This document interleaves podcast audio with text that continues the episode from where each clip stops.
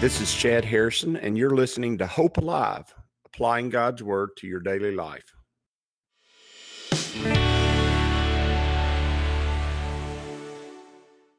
Hi, this is Chad Harrison, and I am the teaching pastor of Lake Community Church and have been serving as a pastor for 25 years. I'm also a practicing attorney. This podcast is designed to help you study God's Word and find God's will for your life. I pray in the name of Jesus right now that God would open up his word to you and allow you to see him and to know him and to know his will, that you might glorify him and that you might walk in faith and power each and every day, especially today, in Jesus' name. Uh, it says Psalm chapter 76. It is a it is a song of Asaph, and it is a uh, praise song and again, Asaph likes to nail down some, he likes to speak of some principles about God that are common to scripture and they're theologically, they're theologically important to go over and to understand. And not only that, sometimes you just need to read things that are truth and allow that to wash over you. If you'll notice sometimes when you're, uh, uh, watching the news or something like that, you'll see Jews in Israel or at the Wailing Wall, and they'll be praying, and they have this uh, this thing around their head with a box on top. It almost looks like what we have today, modern day, uh, a light to be worn at night on top of your head, and you cut it on, and it shines out ahead of you like a uh, uh, car light in front of you. That box contains little strips of paper where the word of God is written on it. And that is their method of keeping the word of God ever before them. And uh, what that means is that God's word uh, needs to be always in your heart and in your mind and in the thought processes of who you are so that continually you're marinating in his truth and your character is beginning to uh, understand, know, and walk in it. So many people treat, treat church like we treat the rest of life. It's an event to be a part of. It's a, it's an aspect of my life, but it's not the, it's just one aspect of my life. You might have work, family, You've got, you've got times uh, that you set aside during the week for your own pleasures, whatever it might be, might be some kind of hobby that you have, might be athletics, lifting weights, working out. And then, then you have, there's just a myriad of things, different organizations in the community that you're regularly a part of, or you meet, or a club, or something like that. And then church is just it's another thing that you do, and it's an important thing, but it's not the most important thing. The problem with that is, is that if that is how you live your Christian life, you're never ever really being changed by God's word. And the way you see the world and the way you, the way things come about in your heart and your mind in the world remains largely the way it used to be even before you began to go to church, before you began to, before you became a Christian. And you never struggle with the real the real character and nature of God. In a lot of ways, sometimes we as uh, church leaders promote that. We say, well, there's just some things about God you're not going to. The reason I would say that is because I don't understand it myself.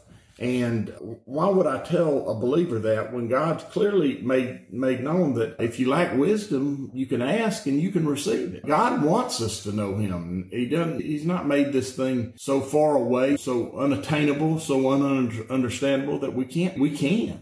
And we should. And quite clearly in scripture, not only does God say that we can, God says that we should. God wants us, desires that we would come and, and seek after him and to know him and to know his word and to understand his word and to understand what he's got to say in it and how it all works together. So those out there that would tell you that you just, there's some things about God you just never gonna, and you're right, you're never gonna get it, but that doesn't preclude you from seeking after it. There's lots of things in life that I'll never experience, but that doesn't mean that I should not grab hold of life and experience it to its fullest. You're right. God is more, more unimaginable than we could, we could ever think about. We could ever consider all that we could never consider in this lifetime, all the aspects of God. But that doesn't mean we shouldn't grab the biggest heap and helping of him we could, we can and consume as much as we can of who he is so that so that his nature and his character and his goodness, his grace, all the things that we talk about all the time might be manifest in our, in our lives, might, might, come about in our lives. He says, in Judah, God is known. His name is great in Israel. Can we say that? Can we say that here? I don't know. I don't know. Can you say that for yourself? He says in Judah, God is known. Do you know God? Do you know him? Do you understand who he is? Do you understand what he's saying? One of the things I have been in past been chided about is that sometimes I get too deep and people don't want all that depth. I, I found that in order to really understand something, you have to uh, dive deep in it, into it. I, I can't be an attorney and just know where the law is and know generally what goes on in certain aspects of the law. That just won't work. I have to know, I have to intimately know what I'm doing in order to, in order to be a good attorney. To be a good father, you have to, you have to, you have to try. You got to try to figure out. Now, for women, being a good mother sometimes is very instinctual, very part of their lives. But for a father, that's what instructs fathers in, on how to be fathers. And rarely does the Bible instruct mothers on how to be mothers because you got to actually work at being a, fa- a good father. You got to actually figure out how children grow up and how, how children are and, and what your role is to play in that and then actually engage in doing that and, and failing and figuring it out. You can't just superficially be the father who just you know, passes through the children's life in the morning and in the evening, but never ever really engages them in any kind of relation. That kind of stuff, that kind of stuff is not fathering. And, and a person who thinks that they're doing uh, fathering who does that is not. They're not doing fathering well. They're doing it terribly. And in, in all aspects of life. What friendship, what do we call a friendship where you know the person, you passingly see them and speak to them in the evening or in the out in the community. We call that an acquaintance. That's not a friendship. That's an acquaintance because no investment has actually been made. No depth has been reached. No, no place of uh, commonality has been established. And so that's not reality. The question is, do you treat your Christian life? Do you treat your relationship with God that way? Is he known to you or do you, you've heard of him and you've been around him and you show up every once in a while and you're a part of it. That's how, that's how fake friendships are made where you're friends with somebody and then you hear something bad about them, but you really don't know them. And then you don't really have any, you really don't have any, any true knowledge of them that would cause you to pause when somebody says something terrible about them and say, that's not really the person I know. You, you have no defenses for it because, and then so you just join in into the destruction of that person's character without really uh, knowing whether it's true or not. The same thing happens with Christianity. The same thing ha- happens with our relationship with God. If you just barely passingly know Him, then when the troubles and the difficulties times come, when the time comes, and it's going to come in this this country eventually one day, where becoming a Christian requires effort, becoming a Christian require being a Christian requires you to stand firm in what you believe. Becoming a Christian actually costs you something, just like Jesus says take up your cross and follow me when it actually costs you something. You've never ever dived any in, in any depth into who you are as a Christian, and so you cast it off like uh, some other activity which you could you can afford to not be a part of anymore because it's too costly for you. You cast it off just like anything else. Sadly, the Bible teaches that one day there'll be a great casting away. There'll be a great there'll be a great uh, falling away of the church. Why? Because they've treated their walk with God and, and they're treated the Christian faith as if it's just nothing, if it's just another activity which I can do or not do, the whether and, and so ultimately it ends in, in, in it ends in separation. And I don't know, when it says in Judah God is known, his name is great in Israel.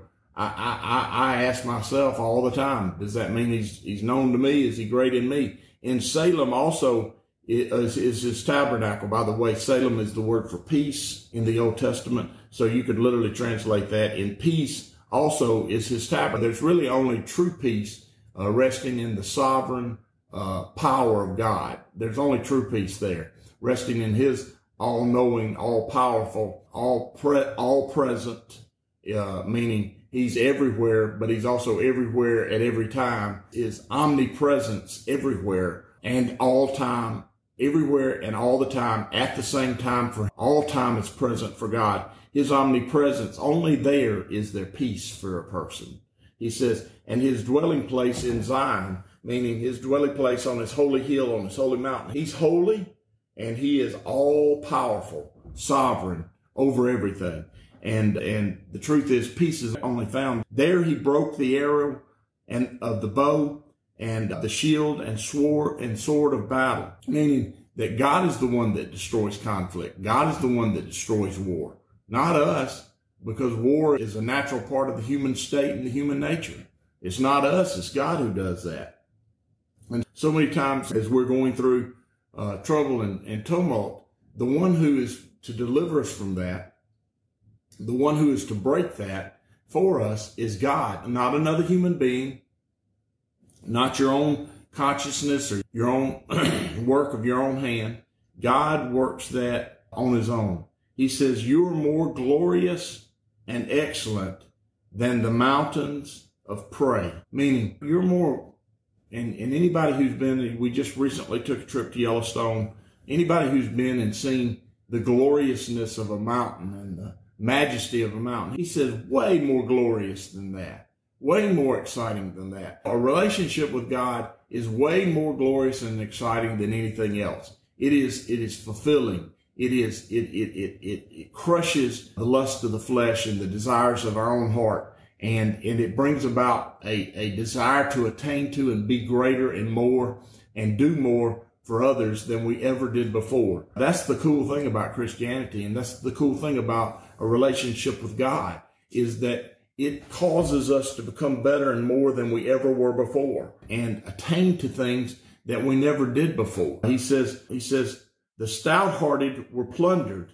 They have sunk into their sleep and none of the mighty men have found the use of their hands. What he's saying is that all the strength of our own flesh, all the power of our own flesh is nothing before God. And to rely and to place your investment, the investment of your life into your own flesh and your own desires is very destructive.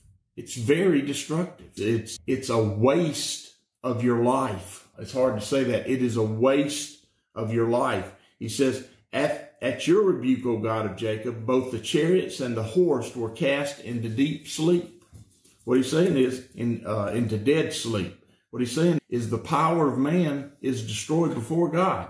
He says, you yourself are to be feared and who may stand in your presence when once you were angry? Meaning, meaning if God is not pleased, then, you know, we you always hear if mama's not pleased, no, if mama's not happy, nobody's happy. The truth is when God is not pleased, then no one is pleased and nothing goes well. And, and that is, that is true for your life if you're a believer. You cannot get away from the Holy Spirit. He is always with you. You cannot escape his presence, his power, his love, and his purposes in your life. And so to, to make an effort to do such is folly. It's foolishness. He says, you caused judgment to be heard from heaven. The earth feared and was still. Meaning when God uh, sets things right, he's going to set things right. What he desires from us is that after we've, he's chosen us, after he's made us into a new creation, after he's enlightened us with his word, after he's called us to him, that we would choose his best and that there, and that we would choose to walk in his grace and mercy and that we would not uh, be continually indulging in the things that bring about judgment and bring about pain and suffering. And, and, and that struggle is true for me as well as anybody else. That struggle is, is true for me each and every day, and it's true for everybody else. He says, you caused judgment to be heard from heaven. The earth feared and was still. When God arose to judgment to deliver all the oppressed of the earth. Remember, God's judgment is to set things right. God's judgment is not for the purpose just for to say that sin is unholy. His judgment is to say sin is unholy and to set it right. Remember, he, he finds them guilty and then he pronounces sentence. It's not just a judgment that was wrong. It's a judgment for, for the purpose of saying, and this is how it is going to be. He says, surely the wrath of man shall praise you. With the remainder of wrath, you shall gird yourself. He says, even man's wrath shall praise you. Even man's anger shall praise you. And see, God is okay with our own anger. He's good with us being angry and us approaching him feeling angry. But remember, we can, we have to be angry and sin not. He says, make vows to the Lord your God and pay them. Meaning, tell God who you're going to be from his own revelation to you and do what you say you're going to do. I, so many times telling God one thing and then doing another. So many times saying you're going to be faithful and a person of faithfulness and truth and not walking in that faithfulness and truth. Let all who are around him bring presents to him who ought to be feared. He says God ought to, your, your vows ought to be kept to God and, and you ought to bring him the best, which is your own life. Bring him, bring him the best of your life and lay them before him. And really, there's no way for your Christian life to be an activity that you engage in on every once in a while and you say that's your best. You're bringing him, you're bringing him your leftovers if that's who you are. He said, he shall cut off the spirit of princes. He is awesome to the kings of the earth. Notice he's saying, listen, I have power over everything. This song, this song just, just really on the surface just hits who God is and how we ought to see him. And, and all praise songs speak to very general characteristics of God. And that's why we sing them so that we can continually be hitting the very, the very high points of who God is and speak to his character and nature and speak directly to God and, uh, and that's what we were made. We're made for relationship with God. And so we should sing directly to him because we have access to him. No. As you go today, I pray that the Lord will bless you and keep you, that he'll make his face to shine upon you, and that he will give you hope and peace today in Jesus' name.